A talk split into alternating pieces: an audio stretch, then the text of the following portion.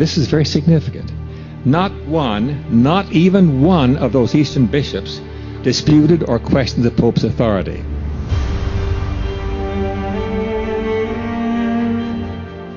I mean, the, the Eucharistic, let's just say this the Eucharistic abuses are abuses to Jesus' DNA, his body and blood.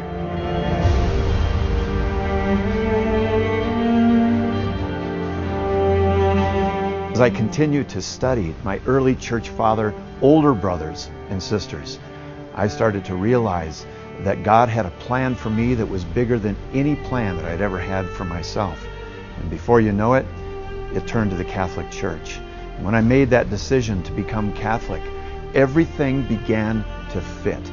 It was like a puzzle with the four sides that I put together with the papacy and the Blessed Mother and tradition in the Eucharist.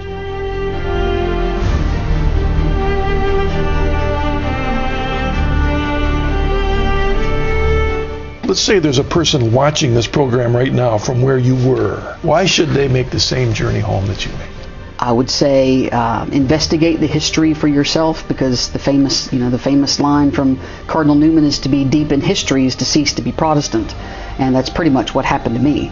Uh, so I would say take the Catholic Church's claims, investigate them, and as my father always told me, go wherever Jesus leads you, and maybe you know it would end up in the Catholic Church. Hello to everyone. This is your host, Timothy F. Kauffman, and you're listening to The Diving Board, a podcast that focuses on the conversion testimonies of Protestants who convert to Roman Catholicism, thinking that to be deep in history is to cease to be a Protestant. But getting deep in history is something a Roman Catholic cannot do, because Roman Catholicism itself is a novelty 300 years removed from the Church of the Apostles and their followers. Its roots do not go back any further than the end of the fourth century. And, as we continue to show in each episode, those Roman Catholics who think that they are getting deep in history are actually very shallow in it, embracing a late fourth century and medieval novelty as if it were the Church of Christ. This is episode 11, the final episode we'll be doing on the conversion of Marcus Grodi, and next time we will be analyzing another testimony of a convert to Roman Catholicism. Mr. Grodi is the host of the Journey Home Show, a regular broadcast on the Coming Home Network, a Roman Catholic ministry that focuses on the return of wandering Protestants back to the fold of Roman Catholicism. Marcus Grodi has provided citations from the early church fathers that influenced his decision to return to Rome, and we encourage our listeners to go back and listen to his entire testimony. He divided his citations into four main categories the church hierarchy, the Eucharist, which is to him the Lord's Supper and the Roman sacrifice of the Mass, the primacy of Rome, and the unity of the church. We have covered the church hierarchy and the Eucharist already, and today we will address his misperceptions on the primacy of the city of Rome or the Bishop of Rome, and the presumed unity of the church that is based on unity under the Bishop of Rome. Now, some of his material we have discussed in our analysis of the conversion testimony of Father Ray Ryland in the first three episodes of this podcast, and we will see a lot of this going forward. The Roman Catholic apologists tend to cite the same data and make the same arguments, and to refute them all repeatedly would be repetitive, so we will attempt merely to summarize the arguments here and then point to the episode that addresses the specific point in more detail. So let's get started. On the matter of the primacy of Rome, Mr. Grodi cites Clement of Rome from the first century and Ignatius of Antioch and Irenaeus of Lyons from the second century and Cyprian of Carthage from the third century. An interesting selection of church fathers representing three continents Asia, Africa, and Europe, ostensibly in support of Rome. He also includes some citations from the late 4th century and the early 5th, but those are of very little concern to us since they arose in the latter part of the 4th century, as we have stated at various times. In this podcast, we address citations from the first three centuries to show what a novelty Roman Catholicism really is. Okay, let's get started with Clement. Here is Marcus Grodi with his first citation on the primacy of Rome from the letter of Clement to the Corinthians in the first century. Now I'm going to another subject that was important to me, and this has to do with all right, what about Rome? What about the importance of Rome? And I'm taking you back to St. Clement. Now, he is the bishop of Rome, writing to the church at Corinth And the significance of that is it isn't a church next door. He's writing from essentially Italy over to Greece. So, what authority does he have to tell the church at Corinth to do anything? If there's no connection between the churches and the hierarchy, then is there any authority between the bishop of Rome and the people over in Corinth? Hear this quote from St. Clement. Owing to the sudden and repeated calamities and misfortunes which have befallen us, we must acknowledge that we have been somewhat tardy in turning our attention to the matters in dispute among you, beloved. Accept our counsel, and you will have nothing to regret. If anyone disobey the things which have been said by him through us, let them know that they will involve themselves in transgression and in no small danger. You will afford us joy and gladness if, being obedient to the things which we have written through the Holy Spirit, you will root out the wicked passion of jealousy.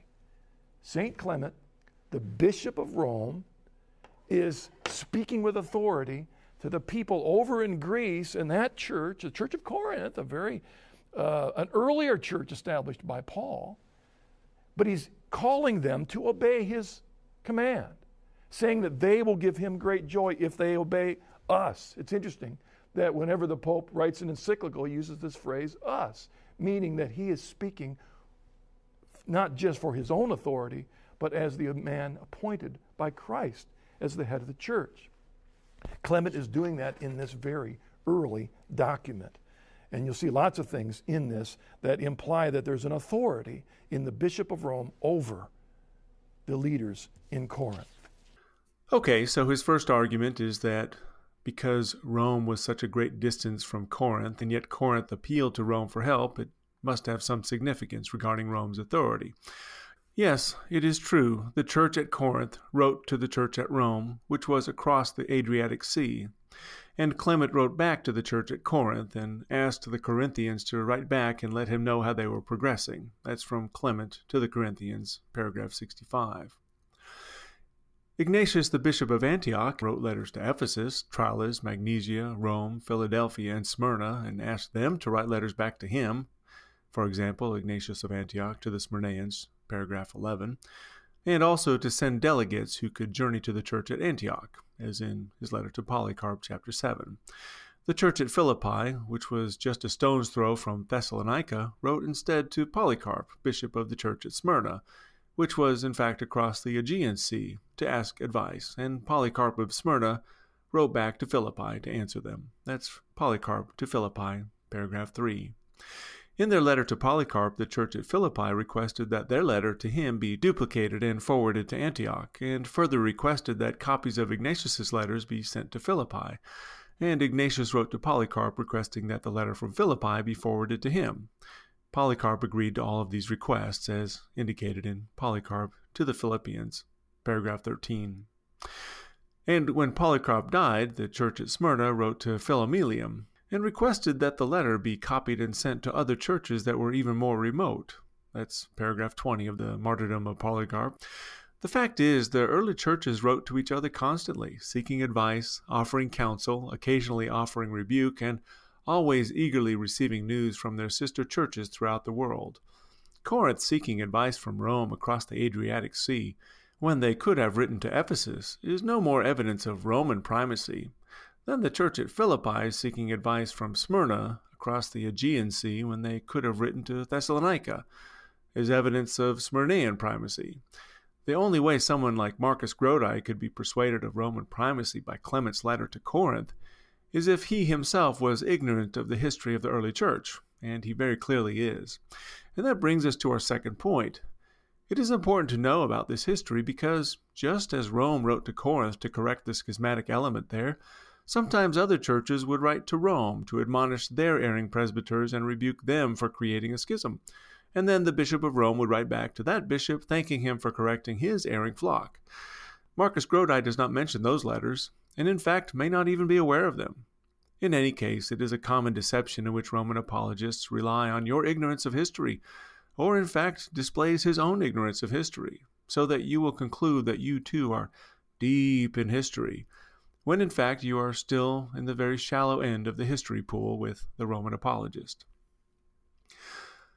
You can hear more of our arguments on this point in our first episode when Father Ray Ryland attempted to make the similar point, but for now let me remind the listener that there was a similar schism in Rome in the third century, and Cyprian of Carthage wrote to the schismatics in Rome, commanding that they acquiesce in these my letters, and demanding that they behave in a more orderly fashion, more in keeping with the truth of the gospel. That's Cyprian to the Roman schismatics, Epistle 43. Afterward, the Roman bishop wrote to Cyprian, letting him know that the schism had ended. That's Epistle 45. And the schismatics wrote to Cyprian to notify him of their repentance and return to the unity of the church. That's Epistle 49. On another occasion, Christians imprisoned in Rome because of their confession of faith wrote to Carthage to inform Cyprian that we have been lifted up by the receipt of your letter, and it was their chief consolation, and that in the duty of his episcopate he had frequently confirmed the confessors by your letters. That's Epistle 25 to Cyprian from the Roman confessors, paragraphs 1 and 6. And I know what you're thinking. Why would the Roman Church seek advice and receive counsel and correction, comfort and instruction from across the Mediterranean Sea in Carthage, when the Roman Church was so much closer to Rome. I think we can all agree that Rome is in fact very close to Rome. Geographically speaking, of course. It's exactly zero miles away. And yet, a bishop from all the way across the sea, Cyprian of Carthage, intervened from a great distance to settle Rome's affairs and comfort its confessors. So, we here at the Diving Board believe in second chances, and we're going to give Marcus Grodi another go at this. In Epistle 25 of the Library of Cyprian's Epistles, the Roman confessors wrote to Cyprian to thank him, and in Epistle 43, Cyprian intervenes in the affairs of the Roman Church and demands that they acquiesce to his instructions. And there's obviously only one possible reason in the world for a bishop in Africa to tell a congregation in Rome what to do. That's right. You guessed it. Carthaginian episcopal primacy, obviously. The Bishop of Carthage obviously must have had universal powers in the early church. Okay, ladies and gentlemen, Mr. Grodi is now in possession of the communications between Cyprian and the Roman Church, and we have the rare opportunity to hear Mr. Grodi think through this live as he concludes the obvious that the church at Carthage had universal episcopal authority from the very earliest days of the church. Let's listen in as Marcus Grodi asks, What about Carthage? What about the authority of Carthage? Now I'm going to another subject that was important to me, and this has to do with all right, what about Carthage? What about the importance of Carthage down in Africa? I'm taking you back to St. Cyprian of Carthage, writing to the church at Rome.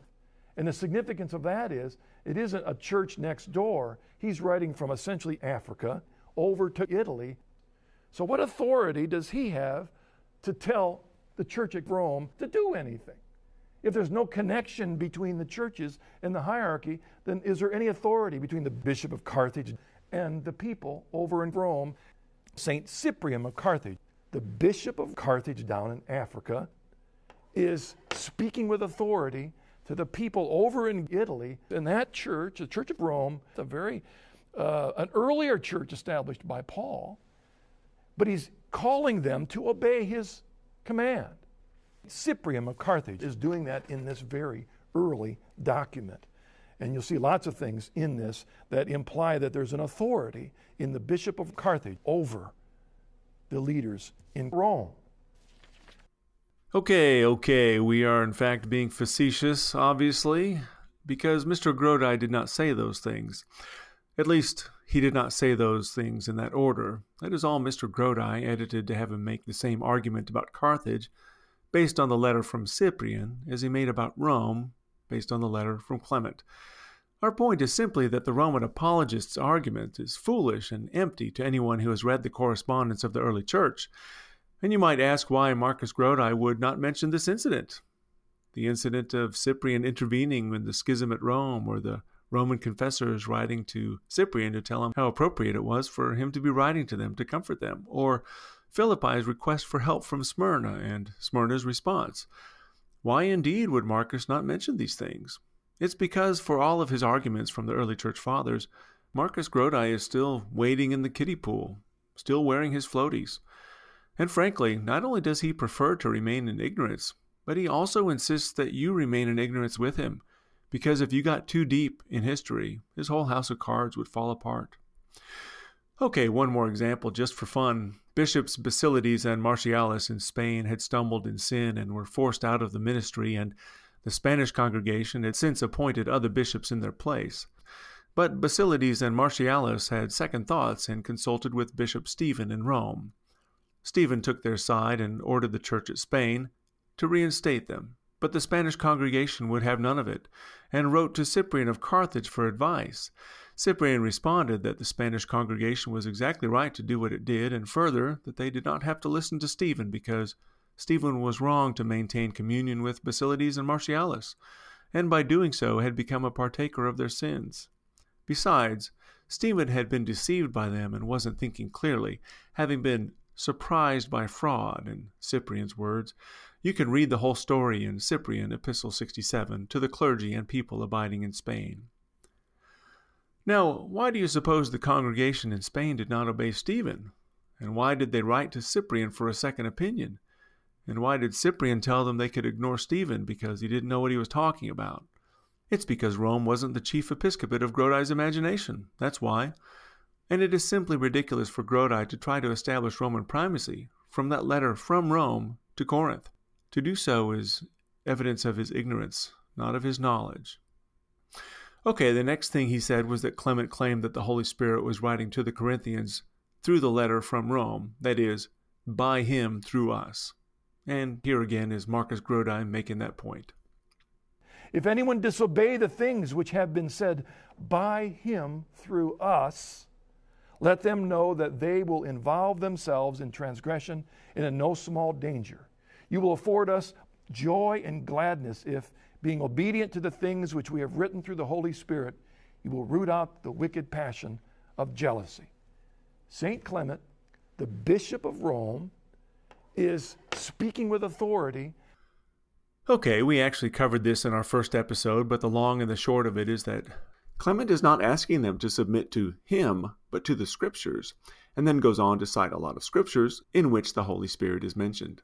Some English translations make it sound like Clement said the Holy Spirit had written the letter from Rome to Corinth, but as we pointed out in episode 1 on Father Ray Ryland, that makes Clement's letter inconsistent because Clement, in his original Greek, actually uses the plural Greek definite article to describe the scriptures as the truths of the Holy Spirit.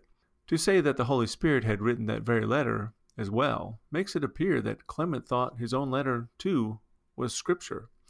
But there is more. There is a question of whether the letter is even translated correctly at that point.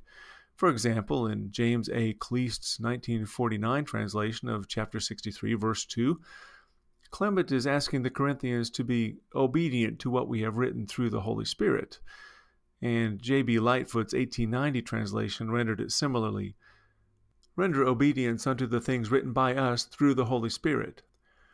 But as we pointed out in episode 1, Kleist was a Jesuit and Lightfoot was an Anglican who conceded early primacy to the Bishop of Rome, and both of them saw Clement's words here as evidence that the Bishop of Rome recognized his universal authority.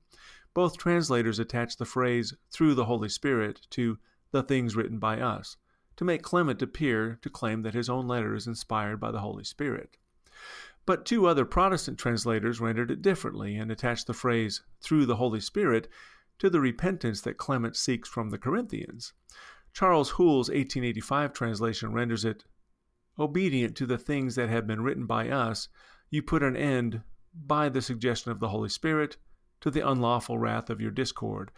And John Keith's 1896 translation renders it if you become obedient to the words written by us, and through the Holy Spirit root out the lawlessness of your jealousy. Hoole's and Keith's translations are obviously more consistent with Clement, since throughout the letter he has invoked the Holy Spirit's movement in the believer toward an attitude of repentance, as you can see in paragraphs 7, 8, 13, 16, 56, and 57 of the same letter. So it is a very weak argument to say that Clement claimed his own letter was written to Corinth by the Holy Spirit through the Bishop of Rome. Like I said, you can go back to episode 1 on Father Ray Ryland and give that another listen. Okay, let's move on to Ignatius of Antioch from the early second century. Marcus Grodi makes the tired old argument that Ignatius used very special, deferential language reserved only for Rome and addressed the Roman congregation in very reverent terms terms that he did not use when he addressed other congregations. Here is Marcus Grodi making the case. Let's go to St. Ignatius of Antioch again. He's writing in 110 AD, letter to the Romans. He, he wrote a lot of letters to churches on his way to Rome, but when he wrote the letter to Rome itself, listen to how he addresses that church. He's the bishop of Antioch, and he writes Ignatius, to the church also which holds the presidency in the place of the country of the Romans, worthy of God, worthy of honor, worthy of blessing, worthy of praise, worthy of success, worthy of sanctification. And because you hold the presidency in love, named after Christ and named after the Father. The bishop of Antioch, traveling, traveling from uh, the Middle East to, towards his martyrdom in Rome, he addresses the church in Rome as the church that's the presidency, the, the church that's of great significance amongst the other churches. Wow, the congregation at Rome holds the presidency in love. Really? Well, pack your bags and bring your swimming trunks, boys, because we're swimming the Tiber tonight. Oh, goodness gracious, what are we to do with poor Marcus Grodi? He must think we haven't read Ignatius's letters. Or, what is more likely, perhaps Mr. Grodi has not read Ignatius's letters. If we read every other letter by Ignatius, the same way Mr. Grodi has read the letter to Rome, we'd have to readjust the Ante-Nicene episcopal hierarchy with each letter. Every Ante-Nicene church would have a claim of episcopal primacy. What, for example, are we to infer from Ignatius's use of the word Sanhedrin to describe the authority of the presbyters at the church at Tralles? The Sanhedrin was the highest judicial body and council of elders in ancient Jerusalem and yet Ignatius refers to the Trallian presbyters alone as the Sanhedrin of God. The Sanhedrin of God, people! Now citing from Ignatius to the Trallians, chapter 3. In like manner, let all reverence the deacons as an appointment of Jesus Christ, and the bishop as Jesus Christ, who is the Son of the Father, and the presbyters as the Sanhedrin of God, and assembly of the apostles. Apart from these, there is no church. Again, Ignatius of Antioch to the Trallians, chapter 3. Wow, apart from the leaders of Tralles, the very Sanhedrin of God, the very assembly of the apostles, there is no church. Maybe Tralles was to be that strong central episcopate that emerged early in the church to guide the sheep into all truth. Their presbyters were as the Sanhedrin and the assembly of the apostles. There can be no higher ecclesiastical authority on earth than the Sanhedrin of God. All hail Tralles, the strong central episcopate of the universal church, where Christ built his church upon Peter. Or what are we to infer from the fact that in Ignatius's six letters to the churches he salutes every church except Ephesus? He salutes Magnesia in the greeting and in chapter 15, and he salutes Tralles in the greeting and in chapters 12 and 13, and he salutes Rome in the greeting and in chapter 9, and he salutes Philadelphia in the greeting and in chapter 11, and he salutes Smyrna in chapters 11 and 12. But in his letter to the church at Ephesus, he extends no formal salutation, and instead calls Ephesus predestinated before the ages of time that it should be always for an enduring and unchangeable glory. That's from the greeting of Ignatius of Antioch's letter to the Ephesians. No other congregation in Ignatius's letters is addressed in this way. Maybe Ephesus was to be that strong central episcopate that emerged early in the church to guide the sheep into all truth. To such a church as this, no salutation is necessary, none is warranted. The salutation of the whole Christian church is already implied by its very existence. All hail to Ephesus, the strong central episcopate of the universal church. Honestly, what else could such a greeting possibly mean? That he should call them predestinated before the ages of time, and not insult them with such a common salutation. Or what are we to infer from Ignatius's selective description of how established each church was? He says the church of Ephesus is established in safety, that's chapter 12. He says the church in Smyrna is established in love, that's chapter 1. But for the church in Philadelphia, Ignatius reserves the highest honor.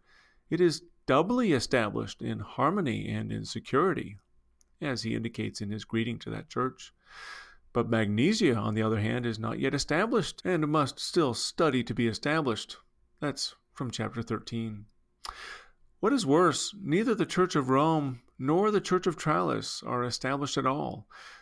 At least he does not use that word to describe them in his letters to them. What else can this possibly mean but that Philadelphia was doubly established in its primacy over all the churches? Small wonder, therefore, that Ignatius believed himself to be greatly enlarged in loving the Philadelphians. That's from his letter to the Philadelphians, chapter 5. An epithet assigned to no other church in any of his letters. Maybe Philadelphia was that strong central episcopate that emerged early in the church to guide the sheep into all truth. This is surely confirmed by the fact that Philadelphia alone is excluded from Ignatius's prayers for an abundance of happiness. He wishes an abundance of happiness for Ephesus and Magnesia, Tralles, Rome, Smyrna, and Polycarp in his respective greetings to each, but he withholds such a wish for Philadelphia. Surely this is because he knows that the bishop there had already achieved the perfection of happiness and was already an example of infinite meekness, as he states in his letter to the Philadelphians, chapter 1. This can hardly speak of anything else but the emergence of a Philadelphian primacy that would be so necessary to shepherd the fledgling church into all truth. All hail to Philadelphia, the strong central episcopate of the universal church. Now, we jest, of course. I hope that our facetious display has demonstrated just how desperate the Roman apologist is to find evidence of Roman primacy in the early church. Our point is simply that if someone looks long enough and hard enough, he will find something Ignatius describes to one church and to no other. And in that uniqueness, he will find what he is looking for. The only primacy the Roman apologist can find in Ignatius is the Roman primacy the apologist carried with him into the text. But we know better a plain reading of Ignatius has him as just one bishop among many, writing to the various congregations to encourage them and to ask them to encourage him. That's it. But there is one more thing that we want to mention about this. Marcus Grodi has attempted to show that Ignatius deferred reverentially and submissively to the Bishop of Rome, but that is just wishful thinking, as we have shown. In fact, Ignatius did not believe the Bishop of Rome was the chief shepherd of all the churches. He believed the chief shepherd of each congregation was Christ himself. For example, when he wrote to the congregation at Rome, he acknowledged that he had left the congregation of Antioch without a bishop, and therefore that God himself and Jesus Christ would have to be their shepherd. He wrote, Remember in your prayers the church in Syria, which now has God for its shepherd, instead of me. Jesus Christ alone will oversee it. That's Ignatius of Antioch to the Romans, paragraph 9. And then, when he wrote to Polycarp, he said that the church at Smyrna has Polycarp for a bishop, but Polycarp has his own bishop, God himself, or Jesus Christ himself.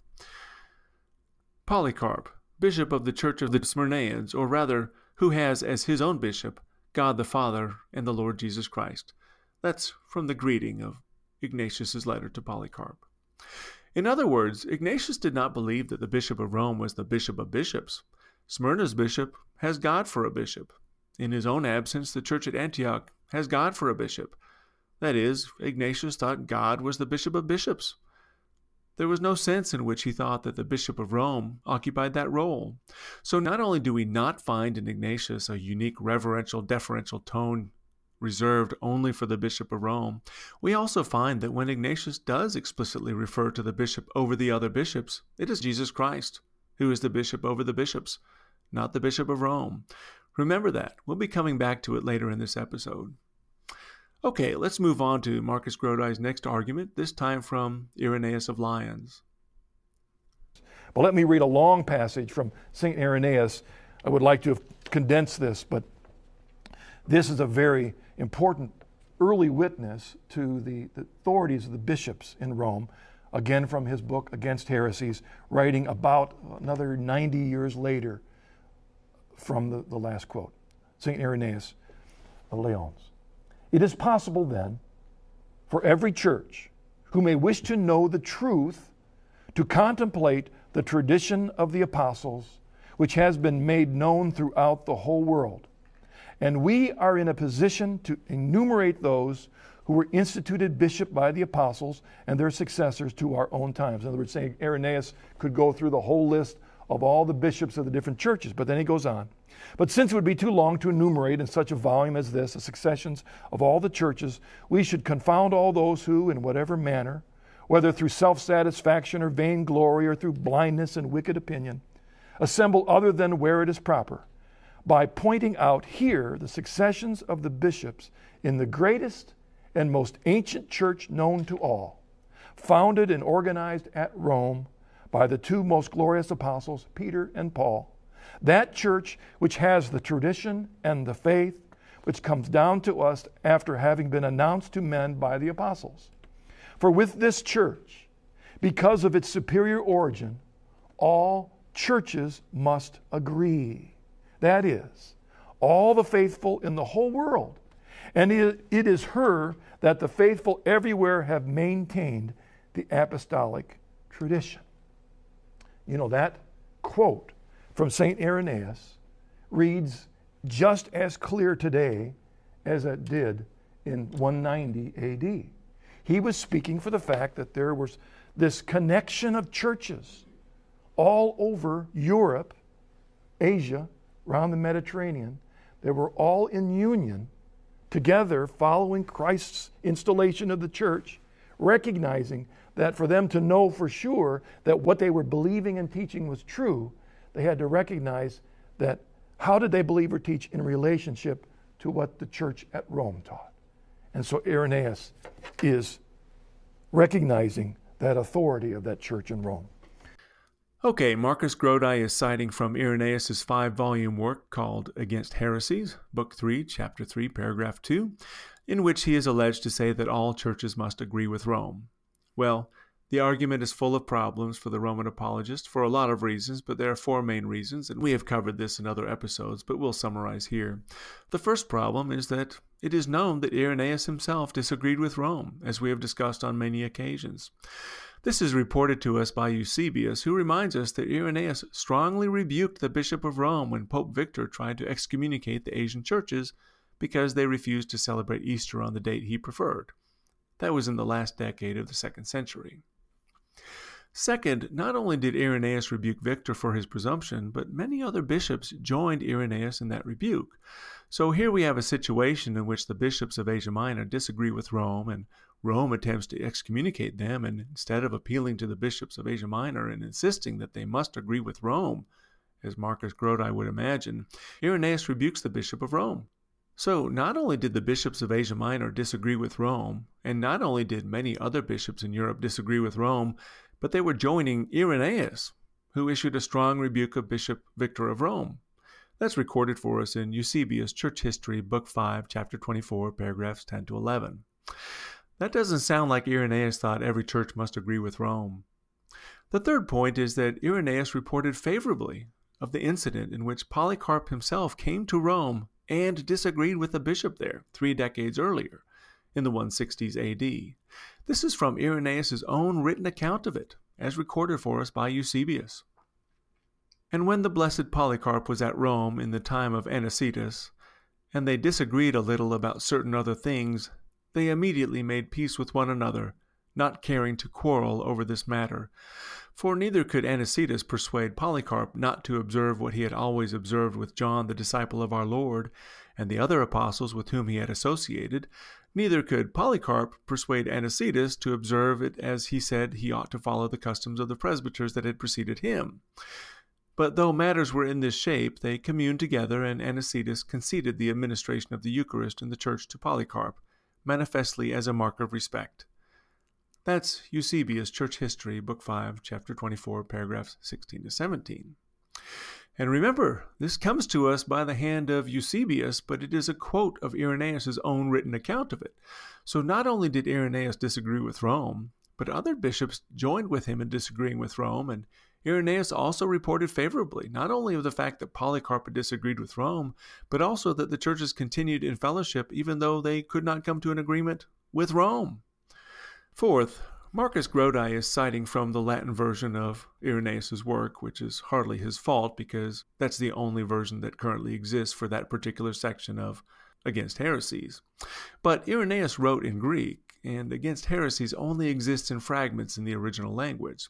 The only complete copy of it is in Latin, and that's why Marcus Grodi is citing that particular portion. But scholars know that the Latin version of it is barbaric. That's the word the scholars actually use for it. Whoever translated Irenaeus from Greek into Latin was not very good at it, and he absolutely butchered Irenaeus's work in the process, as is evident wherever fragments of the original Greek exist to make the comparison. Unfortunately, for this particular section of Irenaeus, we do not have the original Greek, but obviously, since there is so much evidence against the proposition that Irenaeus believed that all churches must agree with Rome, it is clear that this is just one more case of the Latin translator butchering Irenaeus's original work. Now, those four points should be enough to tell us that Irenaeus did not really believe that every church must agree with Rome. In fact, it's enough evidence to show that he would never advance such an opinion in the first place. There is simply too much evidence to the contrary for all of us to fall for a barbaric Latin translation of a missing Greek original. We are certainly not as eager to be fooled by the barbaric Latin as Marcus Grodi is, but he swallows the gross historical inconsistency hook, line, and sinker. But he goes even further than that and concludes that not only must all churches agree with Rome, but that all churches must compare their own teachings against what Rome is teaching in order to be sure that they are in line with the truth. Here is Marcus Grodi again explaining that the early churches all must have measured their own teachings against a Roman standard. This connection of churches all over Europe, Asia, around the Mediterranean, they were all in union together following Christ's installation of the church, recognizing that for them to know for sure that what they were believing and teaching was true, they had to recognize that how did they believe or teach in relationship to what the church at Rome taught? Oh, goodness, you almost have to laugh to keep yourself from crying. Marcus Grodi's naivete knows no bounds. There is simply no way you can possibly conclude such a thing from Irenaeus unless you are chronically ignorant. To demonstrate just how silly Grodi's conclusion is, I want to walk through a few centuries of Roman error, heresy, obstinacy, presumption, and impudence, and you decide if all other churches in the ancient world were measuring themselves against the standard of Rome. It was, in fact, Rome that was teaching error, and the other churches had to go to Rome to correct her erring popes and restore the Roman Church to apostolic orthodoxy. And it was, in fact, Rome that had to compare herself to other churches to determine if she herself was actually the one holding the apostolic truths of scriptures. Let us first remember why Irenaeus had visited Rome in the first place. Irenaeus was a bishop of Lugdunum in Gaul, or modern day Lyons, in France, when he received word that the errors of Marcion and Valentinus were taking root in Rome. What is a bishop in the remote regions of the continent to do when such a heresy is taking root across the mountains in Italy? Should he leave the matter to the infallible chief shepherd residing in Rome? Not at all. The Gallic bishop hurriedly ran to Rome with letters of correction to halt the advance of heresy in the capital of the empire. And what a dismay it must have been for him when he found upon his arrival that the heresy that was of so much concern to him was actually being underwritten by no less than Pope Eleutherius himself. Now, citing from Philip Schaff's Ante-Nicene Fathers, Volume 1, Introductory Note to Irenaeus Against Heresies. Irenaeus was sent to Rome with letters of remonstrance against the rising pestilence of heresy, but he had the mortification of finding the Montanist heresy patronized by Eleutherius, the Bishop of Rome. Again, that's Philip Schaff from his introductory note to Irenaeus's work against heresies. This formative event was the inspiration of Irenaeus's greatest work, Against Heresies. In this work, he explained that he was not the first bishop who had to come to Rome's aid in such a manner.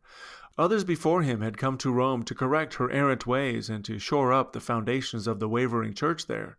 Among those who had to come to the aid of Rome was Polycarp of Smyrna, and his weapon of choice was the sole truth from the apostles, which had been handed down to him by the church at Smyrna, from the apostle John. Now citing from Irenaeus against heresies, book 3, chapter 3, paragraph 4.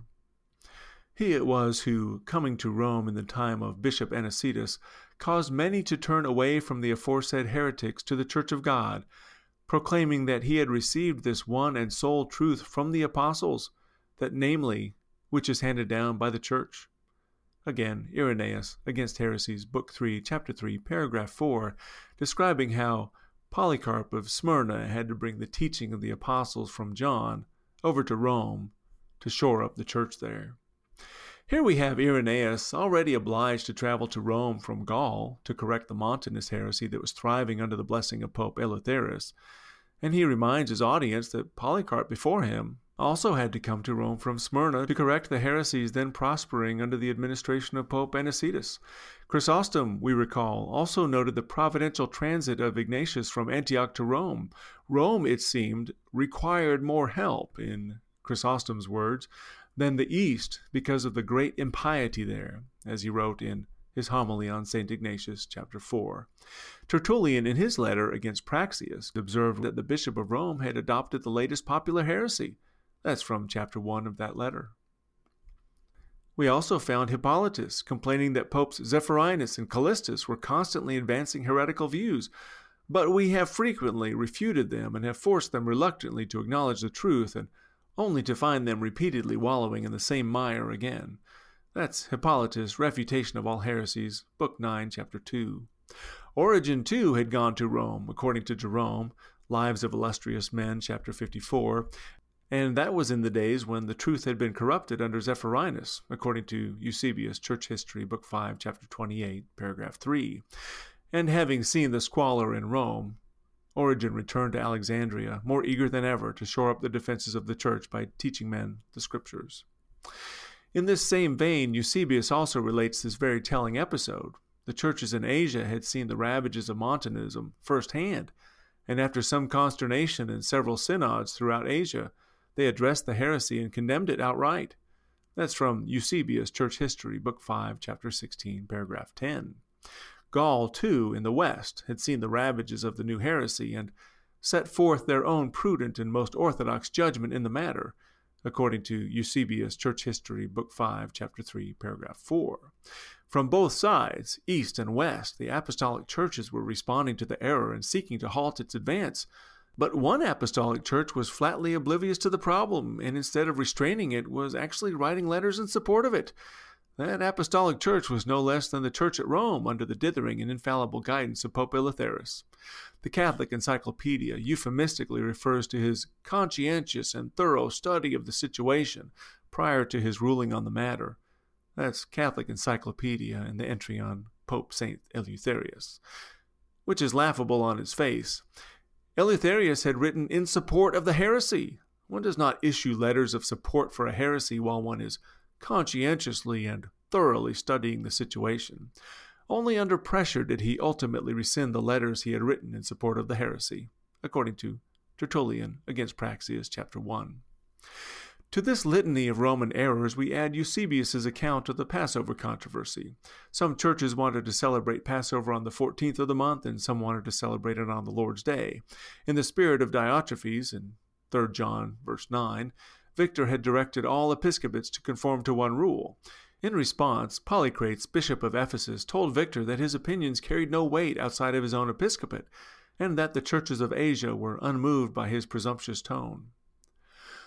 I, therefore, brethren, who have lived sixty five years in the Lord, and have met with the brethren throughout the world, and have gone through every holy scripture, am not affrighted by terrifying words. For those greater than I have said, We ought to obey God rather than man. That's Eusebius, Church History, Book 5, Chapter 24, Paragraph 7, quoting Bishop Polycrates of Ephesus, who's quoting Acts chapter 5, verse 29. Yes, that is Bishop Polycrates of Ephesus quoting Peter authoritatively to inform the Bishop of Rome that he was unmoved by his empty threats.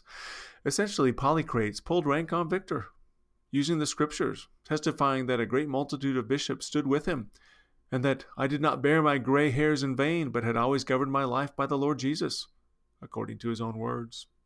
He clearly, clearly was unaware of any chief bishop across the Adriatic, but understood that there was one above him in heaven Polycrates' deferral to the Scriptures as his guide and to the Lord as his shepherd, instead of a fallible man in Rome, was more than Victor could stomach. In a petulant response, Pope Victor issued a wholesale excommunication of the Asian bishops and those who agreed with him. For this, he earned a sharp rebuke from the bishops on every side, even from those who agreed with his dating of Passover. That's Eusebius, Church History, Book 5, Chapter 24, paragraphs 9 to 11. Irenaeus went on to explain that there was no scriptural mandate that any bishop could impose on the matter, and that various churches had formed a custom for their posterity according to their own simplicity and peculiar mode. That's Eusebius, Church History, Book 5, Chapter 24, Paragraph 13. The congregations were to be left to themselves in the spirit of Romans 14:5. One man esteemeth one day above another, another esteemeth every day alike. Let every man be fully persuaded in his own mind.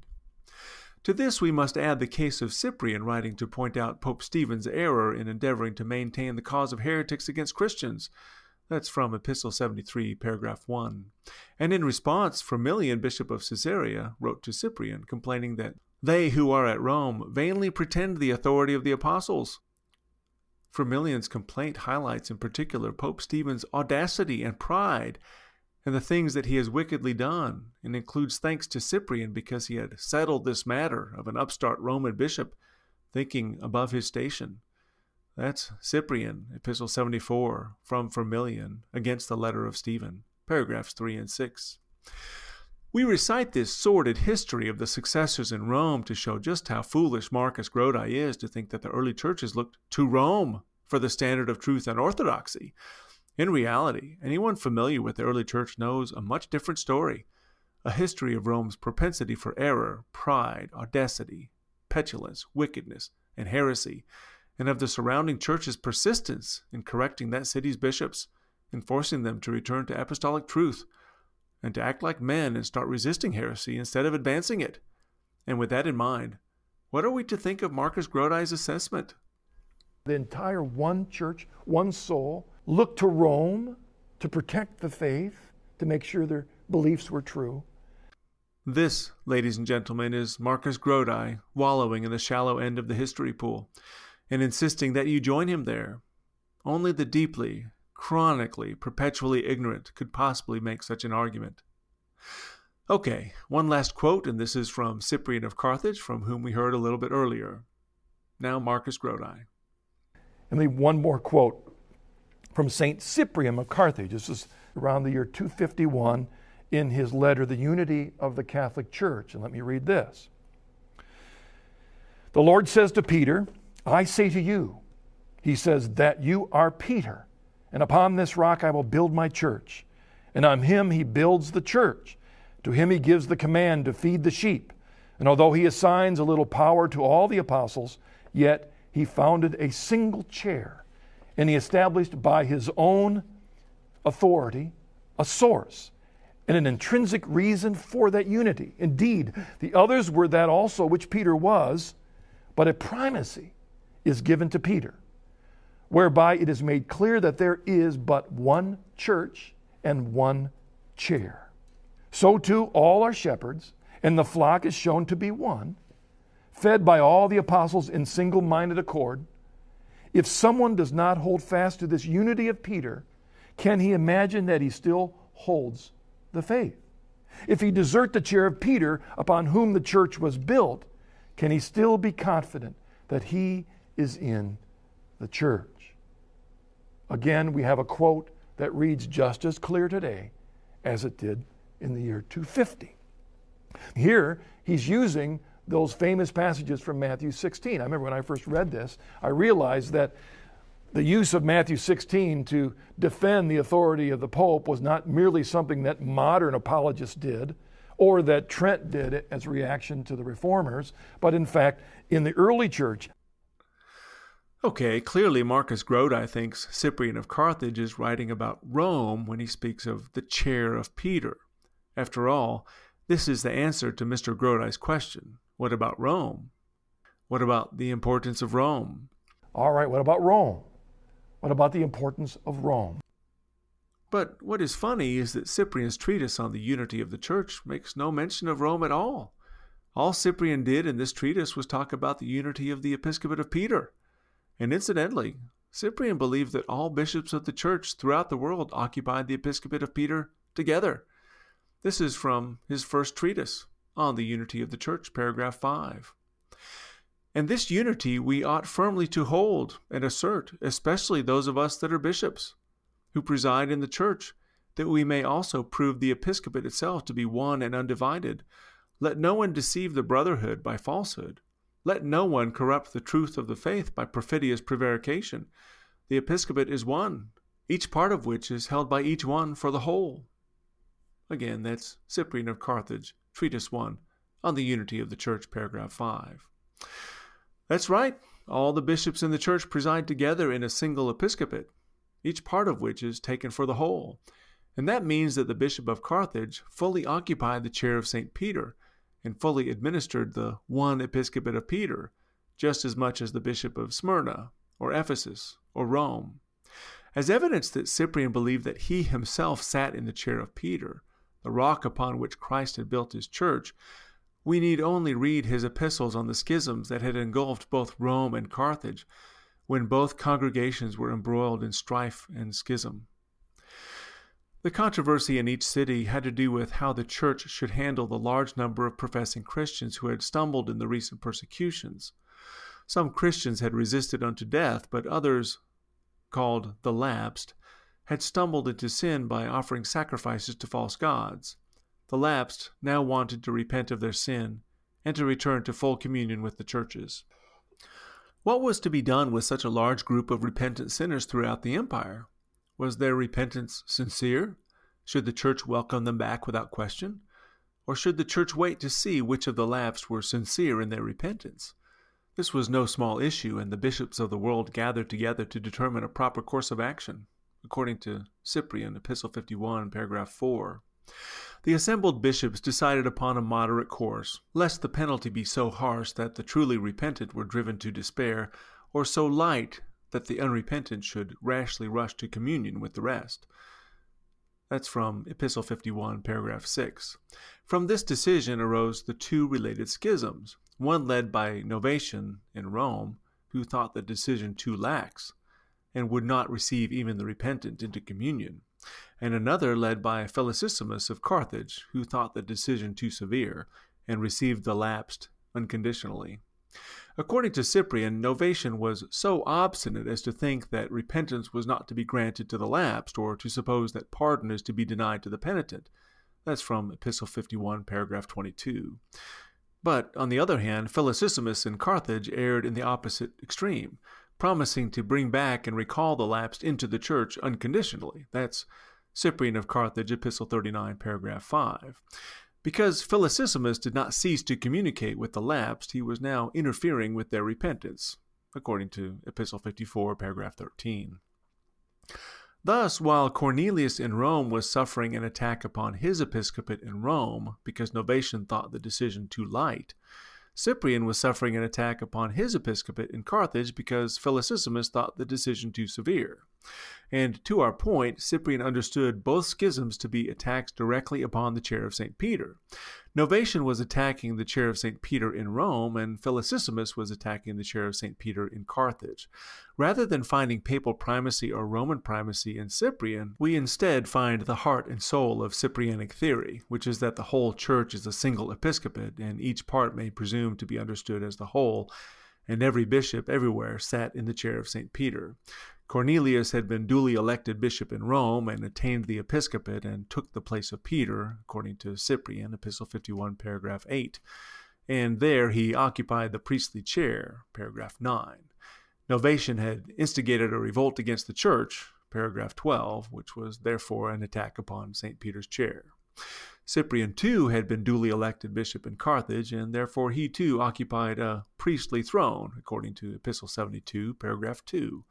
But because Felicissimus had retained that ancient venom against my episcopate, that's Epistle 39, paragraph 1, he was now exhorting the members of the flock not to agree with their bishop to the ruin of the lapsed. That's paragraph 2.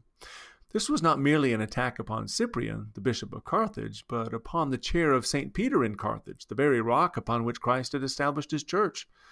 Now, citing from Cyprian of Carthage, Epistle 59, paragraph 5, a letter to his own congregation about the schism of Felicissimus against Bishop Cyprian.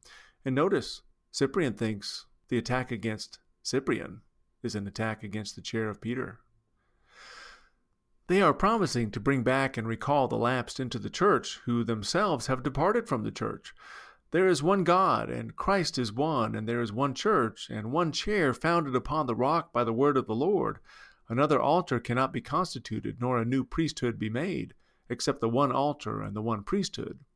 Whosoever gathers elsewhere scatters. That's Epistle 39, paragraph 5. This is Cyprian complaining that Felicissimus and his followers in Carthage were rending the church by opening its doors to the unrepentant lapsed, which was an offense against the chair of St. Peter in Carthage. So let us remind the listener here that Marcus Grodi cited Cyprian's treatise on unity, assuming that by a unified single episcopate, Cyprian must have been referring to the Bishop of Rome, sitting in St. Peter's chair in Rome.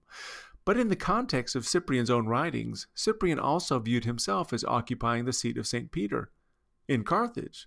And in the case of Felicissimus, he was writing to the clergy of Carthage in order to defend the throne of St. Peter in Carthage from the attacks. Cyprian believed in the unity of the church with a unified truth handed down from the apostles, not a church unified to any man or to any church or congregation in any particular city.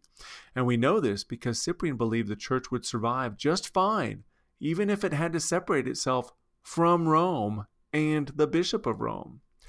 Remember Cyprian's treatise on unity as quoted by Marcus Grodi just a few moments earlier?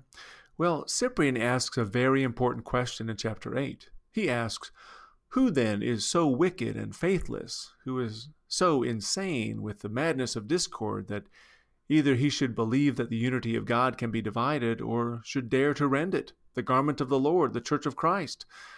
That's Treatise on Unity, paragraph 8. Well, in Epistle 73, Cyprian provides the answer to that very poignant question. Who would destroy the unity of the church? The Bishop of Rome, that's who. Cyprian's conviction was that the church could be one and undivided as a single episcopate, even if the Bishop of Rome was corrupting the truth by perfidious prevarication, and had himself separated from the unity of the church. The truth of the church would march on without Rome, if Rome had walked away from the faith, as Cyprian believed she had. Thus could Cyprian point out Pope Stephen's error in endeavoring to maintain the cause of heretics against Christians. Epistle 73, paragraph 1, and complained that Pope Stephen was forgetful of unity and had adopted lies and contagion instead. That's paragraph 2. And that Pope Stephen had demonstrated obstinacy and presumption by preferring human tradition to divine ordinance. Paragraph 3 and that the Church of Rome had descended to this point of evil, that she follows the examples of heretics, causing Christians to do that which antichrists do, and further that Pope Stephen's blindness of soul and degradation of faith had caused him to refuse to recognize the unity. That's paragraph 4. And that things would not go well for Stephen on the day of judgment because he does not hold the unity and truth that arise from the divine law, but maintains heresies against the church. Paragraph 8. Ladies and gentlemen, this is Cyprian writing against a pope in unqualified terms of condemnation. And yet, in spite of this evidence that is plainly available to Marcus Grodi, Grodi has concluded that Cyprian believed the unity of the church was entrusted by Christ to the Bishop of Rome. But we know better. Cyprian believed in the unity of the church and the primacy of the chair of St. Peter. He just didn't believe the chair of St. Peter was exclusively in Rome or that exclusively the Bishop of Rome sat in it. In fact, he believed the unity of the Church would go on in purity and truth, even if the Church of Rome and her bishops separated from the Catholicity of the unified Church. What we have on display here from Grodi, who concluded the exact opposite of Cyprian's position, is the presumptuous arrogance of the Roman apologist, who starts with the assumption that St. Peter's chair exists only in Rome, and then reads Cyprian's treatise on Petrine unity and takes that to mean Cyprian believed in Roman primacy, and this from a treatise by Cyprian in which the name Rome is not even mentioned. Okay, so much for Cyprian of Carthage. Let us go on to Marcus Grodi's last topic, which is the unity of the church. And now on a different topic. And the first comes from St. Ignatius of Antioch. Again, back, he wrote around 110 AD. In his letter to the Philadelphians, he's on his way to Rome to be martyred. And this is what he writes for as many as are of God and of Jesus Christ are also with the bishop, and as many as shall, in the exercise of repentance, return unto the unity of the church. These two shall belong to God, that they may live according to Jesus Christ. Do not err, my brethren. If any man follows him that makes a schism in the church, he shall not inherit the kingdom of God. If anyone walks according to a strange opinion, he agrees not with the passion of Christ. In this letter, St. Ignatius addressed those that cause schism in the church, that lift themselves up above the authority of the bishops and the priests and the deacons in union with the Bishop of Rome. They set themselves up as their own interpreter of Scripture, their own doctrines, their own organization of the church. And he is saying that those who follow those schismatics themselves are in danger of their own salvation. Marcus has cited Ignatius's letter to the Philadelphians, paragraph 3, and it is an accurate citation. For this, we want to ask our listeners, if they want, to go back to the second episode on Marcus Grodi and listen to the part where I talk about do nothing apart from the bishop. It is relevant here because the Gnostic heresy had spread throughout Asia Minor and it explicitly called for the sheep to cast off their bishops and deacons, claiming that they were not truly instituted by God.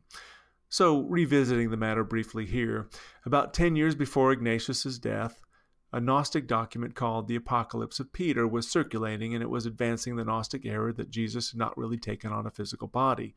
It swept through Asia Minor and caught up a lot of people in its errors. In the Apocalypse of Peter, Peter is allegedly told that Jesus had an incorporeal body, that is, not a fleshly one, but a spiritual one. And therefore he had no real blood, had not suffered on the cross, and had not risen from the dead. Now citing from the Gnostic document, the Apocalypse of Peter. But what they released was my incorporeal body, but I am the intellectual spirit filled with radiant light. Again, that's the Apocalypse of Peter, Jesus allegedly claiming that he had no incorporeal body, but was only spirit. That is very interesting to us here because in his letter to the Philadelphians, Ignatius is very focused on that particular issue, as he repeatedly dwells on the flesh and the blood of Christ, his passion, as in the greeting, in which he says, Ignatius, to the church which is at Philadelphia in Asia, which I salute in the blood of Jesus Christ.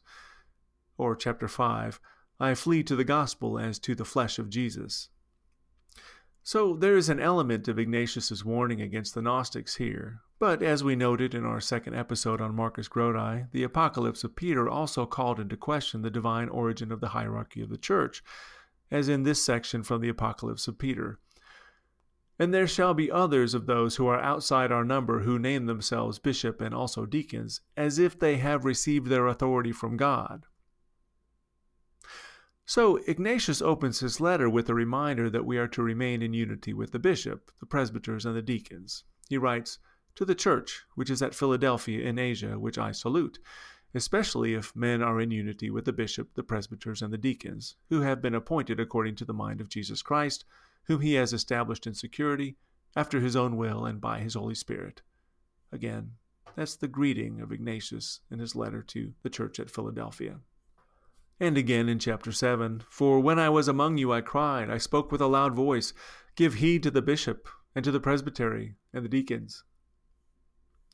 All this is to say that there is a context in which Ignatius wrote these letters, and part of that context is the rapid spread of the Apocalypse of Peter, in which the incarnation is denied, as is the institution of church officers by the apostles through the Holy Spirit. So, yes, there is an appeal to unity by remaining united to the bishops, presbyters, and deacons, and maintaining unity in the confession of Christ's incarnation, passion, death, and resurrection.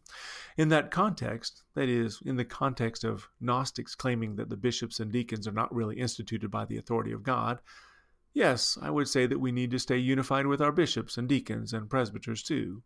Which is funny on its own because of how very conservative Roman Catholics, after years of telling Protestants they are supposed to be in unity with the Pope, are now actively calling for the laity to rise up from under the authority of their bishops, presbyters, and deacons and cast them off in order to bring about a reformation in the church, the very thing Ignatius said not to do. This is a papal Clearly document, Amoris Laetitia. It contains theological error that contradicts the plain words of Jesus Christ. We're talking about the death penalty and the recent change made by Pope Francis in August of 2018 to the Catechism of the Catholic Church in paragraph 2267. It's amazing that the bishops, the cardinals, haven't stood up in a way that the faithful can see. Uh, the laity have to speak for this. And ultimately, this all goes back to Pope Francis. His entire papacy is simply going down in flames. And it would be best best for the church if he simply uh, lay aside all of those cardinals, get rid of all of them, and then resign yourself. Uh, this is pathetic. It's absolutely pathetic.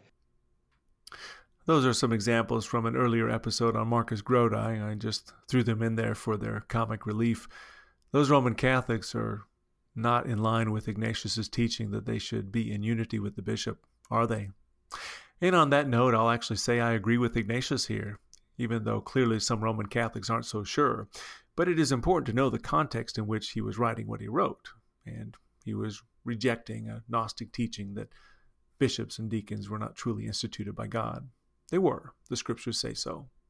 And on that note, there is something else in the letter to the Philadelphians, something very interesting.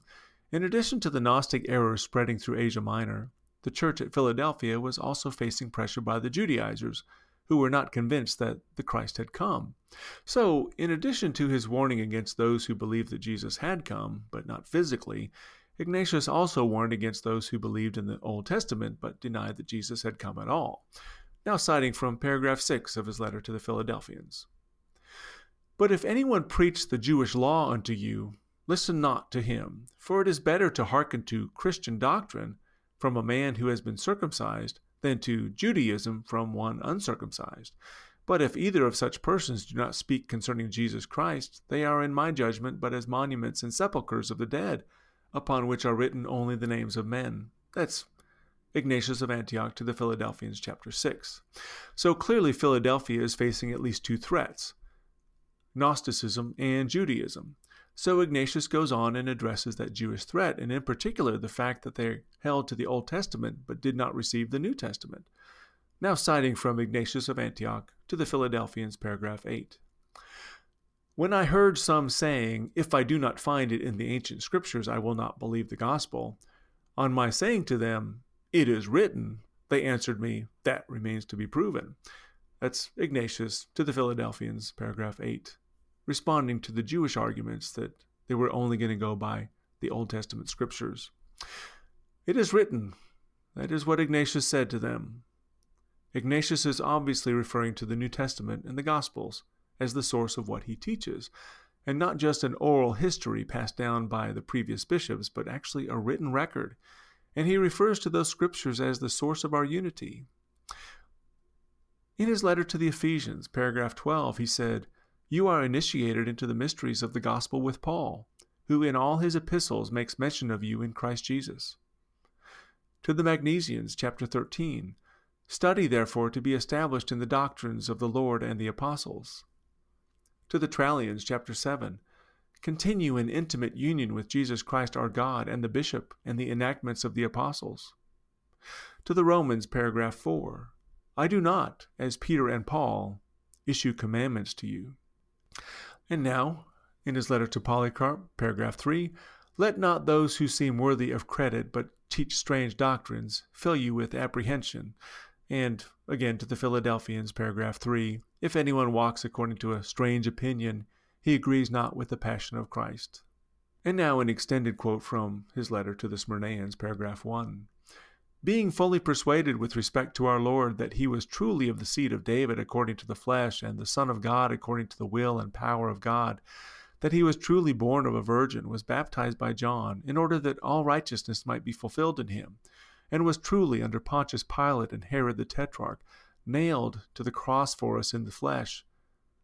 Of this fruit we are by his divinely blessed passion, that he might set up a standard for all ages, through his resurrection to all his holy and faithful followers, whether among Jews or Gentiles, in the one body of his church.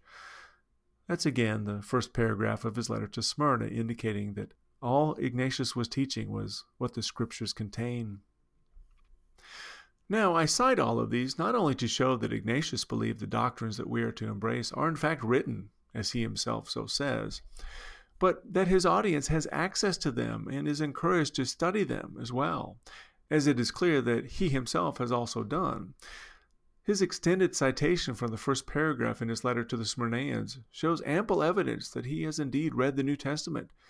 It is his conviction that the churches to whom he writes ought to study them just as diligently they are written down for them, and those written documents will serve as a handy reference guide in order to determine which opinions and doctrines are strange and which ones are in fact apostolic. The written commandments, decrees, and statutes of the apostles and the gospels and the epistles are sufficient to that end. It is not just by the oral teachings of the bishop that we are to find the truth. It is in the scriptures, and those bishops who deviate from the teachings of the apostles in their oral teachings are to be dismissed because their teachings are inconsistent with the statutes and doctrines and decrees of the apostles that were plainly available to the early church. And that is why I highlighted earlier the fact that Ignatius did not believe that the Bishop of Rome was over all the churches. He did not see union with the Bishop of Rome as the test and measure of truth. He knew that the Scriptures served that purpose.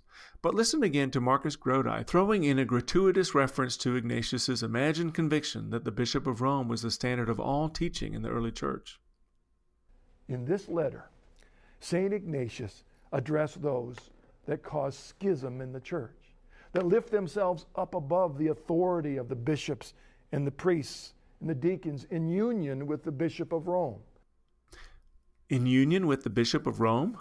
The schismatics set themselves up above the clergy and the Bishop of Rome and their own interpretation of scriptures, their own doctrines, and their own organization? Well, don't tell me that, Marcus Grodi. Tell it to the schismatic movement in your own church that is currently criticizing Pope Francis's interpretation of Scripture, his interpretation of tradition, his changes to the catechism and his papal decrees, and are demanding that he fire the clergy and then resign himself. Tell it to Michael Voris, Taylor Marshall, Timothy Gordon, and John Henry Westen, from whom we just heard that the bishops and pope are pathetic and that it is time for the laity to rise up. Hey, wasn't the pope supposed to solve all this division and schism instead of create it? Well, I'll let Marcus Grodi go tell that to his compatriots and see if he can convince them that they should do nothing apart from the bishop of Rome. Well, the truth is, Ignatius knew the source of the church's unity was and still is the chief shepherd in heaven, and the standard of her unity was and still is the scriptures. Marcus Grodi has imagined otherwise, but that is because he is not very deep in history at all. And that is where we will wrap up episode 11 of the Diving Board and the sixth installment on the conversion of Marcus Grodi. It's our final installment on Marcus. So let's summarize. Marcus Grodi provided citations from the early church fathers that influenced his decision to return to Rome, and he divided his citations into four main categories the church hierarchy, the Eucharist, which to him is the Lord's Supper and the Roman sacrifice of the Mass, the primacy of Rome, and the unity of the Church. In our first episode on Marcus Grodi, we highlighted his use of Clement of Rome to support the Roman Catholic hierarchy. In that episode, Grodi mischaracterized Clement of Rome as saying that the church at Corinth ought to obey the Bishop of Rome by submitting to the Bishop in Corinth. In fact, Clement was insisting that they not submit to the Bishop of Rome, but rather that they should submit to the Scriptures by submitting to the plurality of their duly elected elders, and that the schismatics should do whatever the majority of the congregation had decided.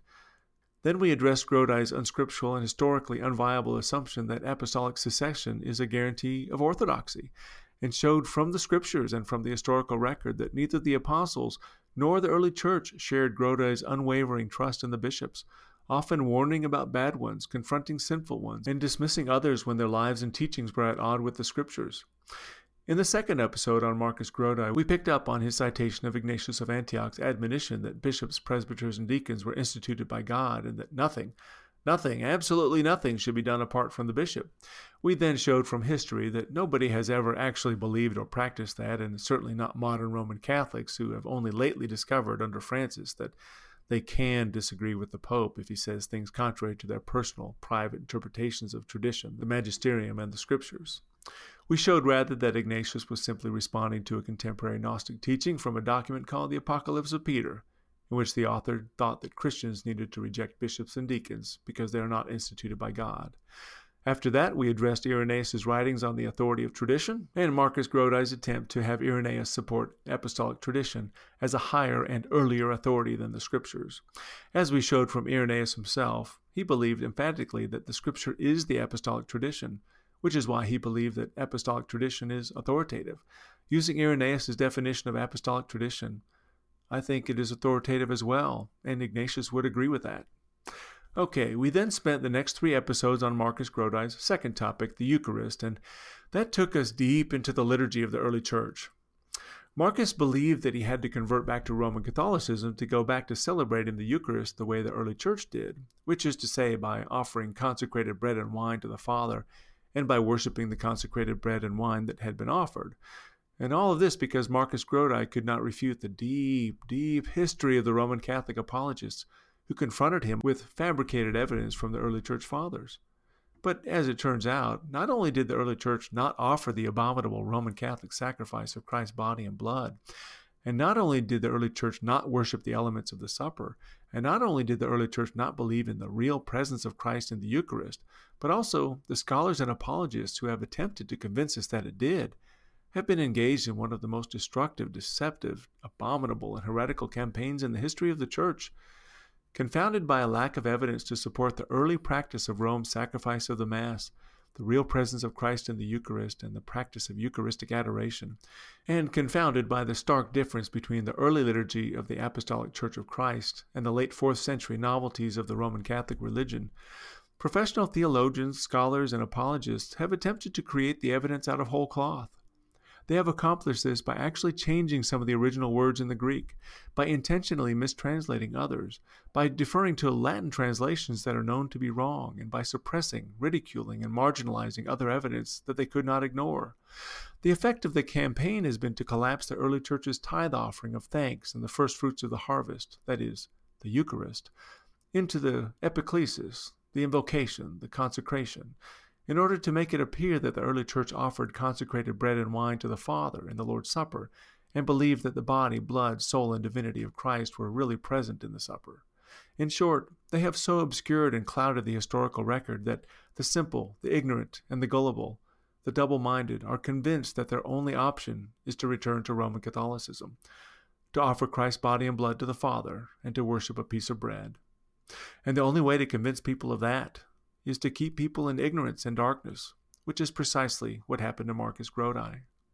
And finally, in this final episode on Marcus Grodi, we covered his alleged evidence for the authority of Rome in the early church and his insistence that the unity of the church is in the traditions as taught by the bishops, in unity with the Bishop of Rome, and showed rather that Ignatius believed that the unity of Christ's church is maintained by our chief bishop in heaven, and the standard of that unity is not in Rome, but in the scriptures. And Marcus Grodi would know this if he was truly deep in history. Okay, that's where we will wrap up today. This is your host, Timothy F. Kauffman, and you've been listening to the sixth and final installation on the conversion of Marcus Grodi and the 11th episode of The Diving Board. We'll see you next time.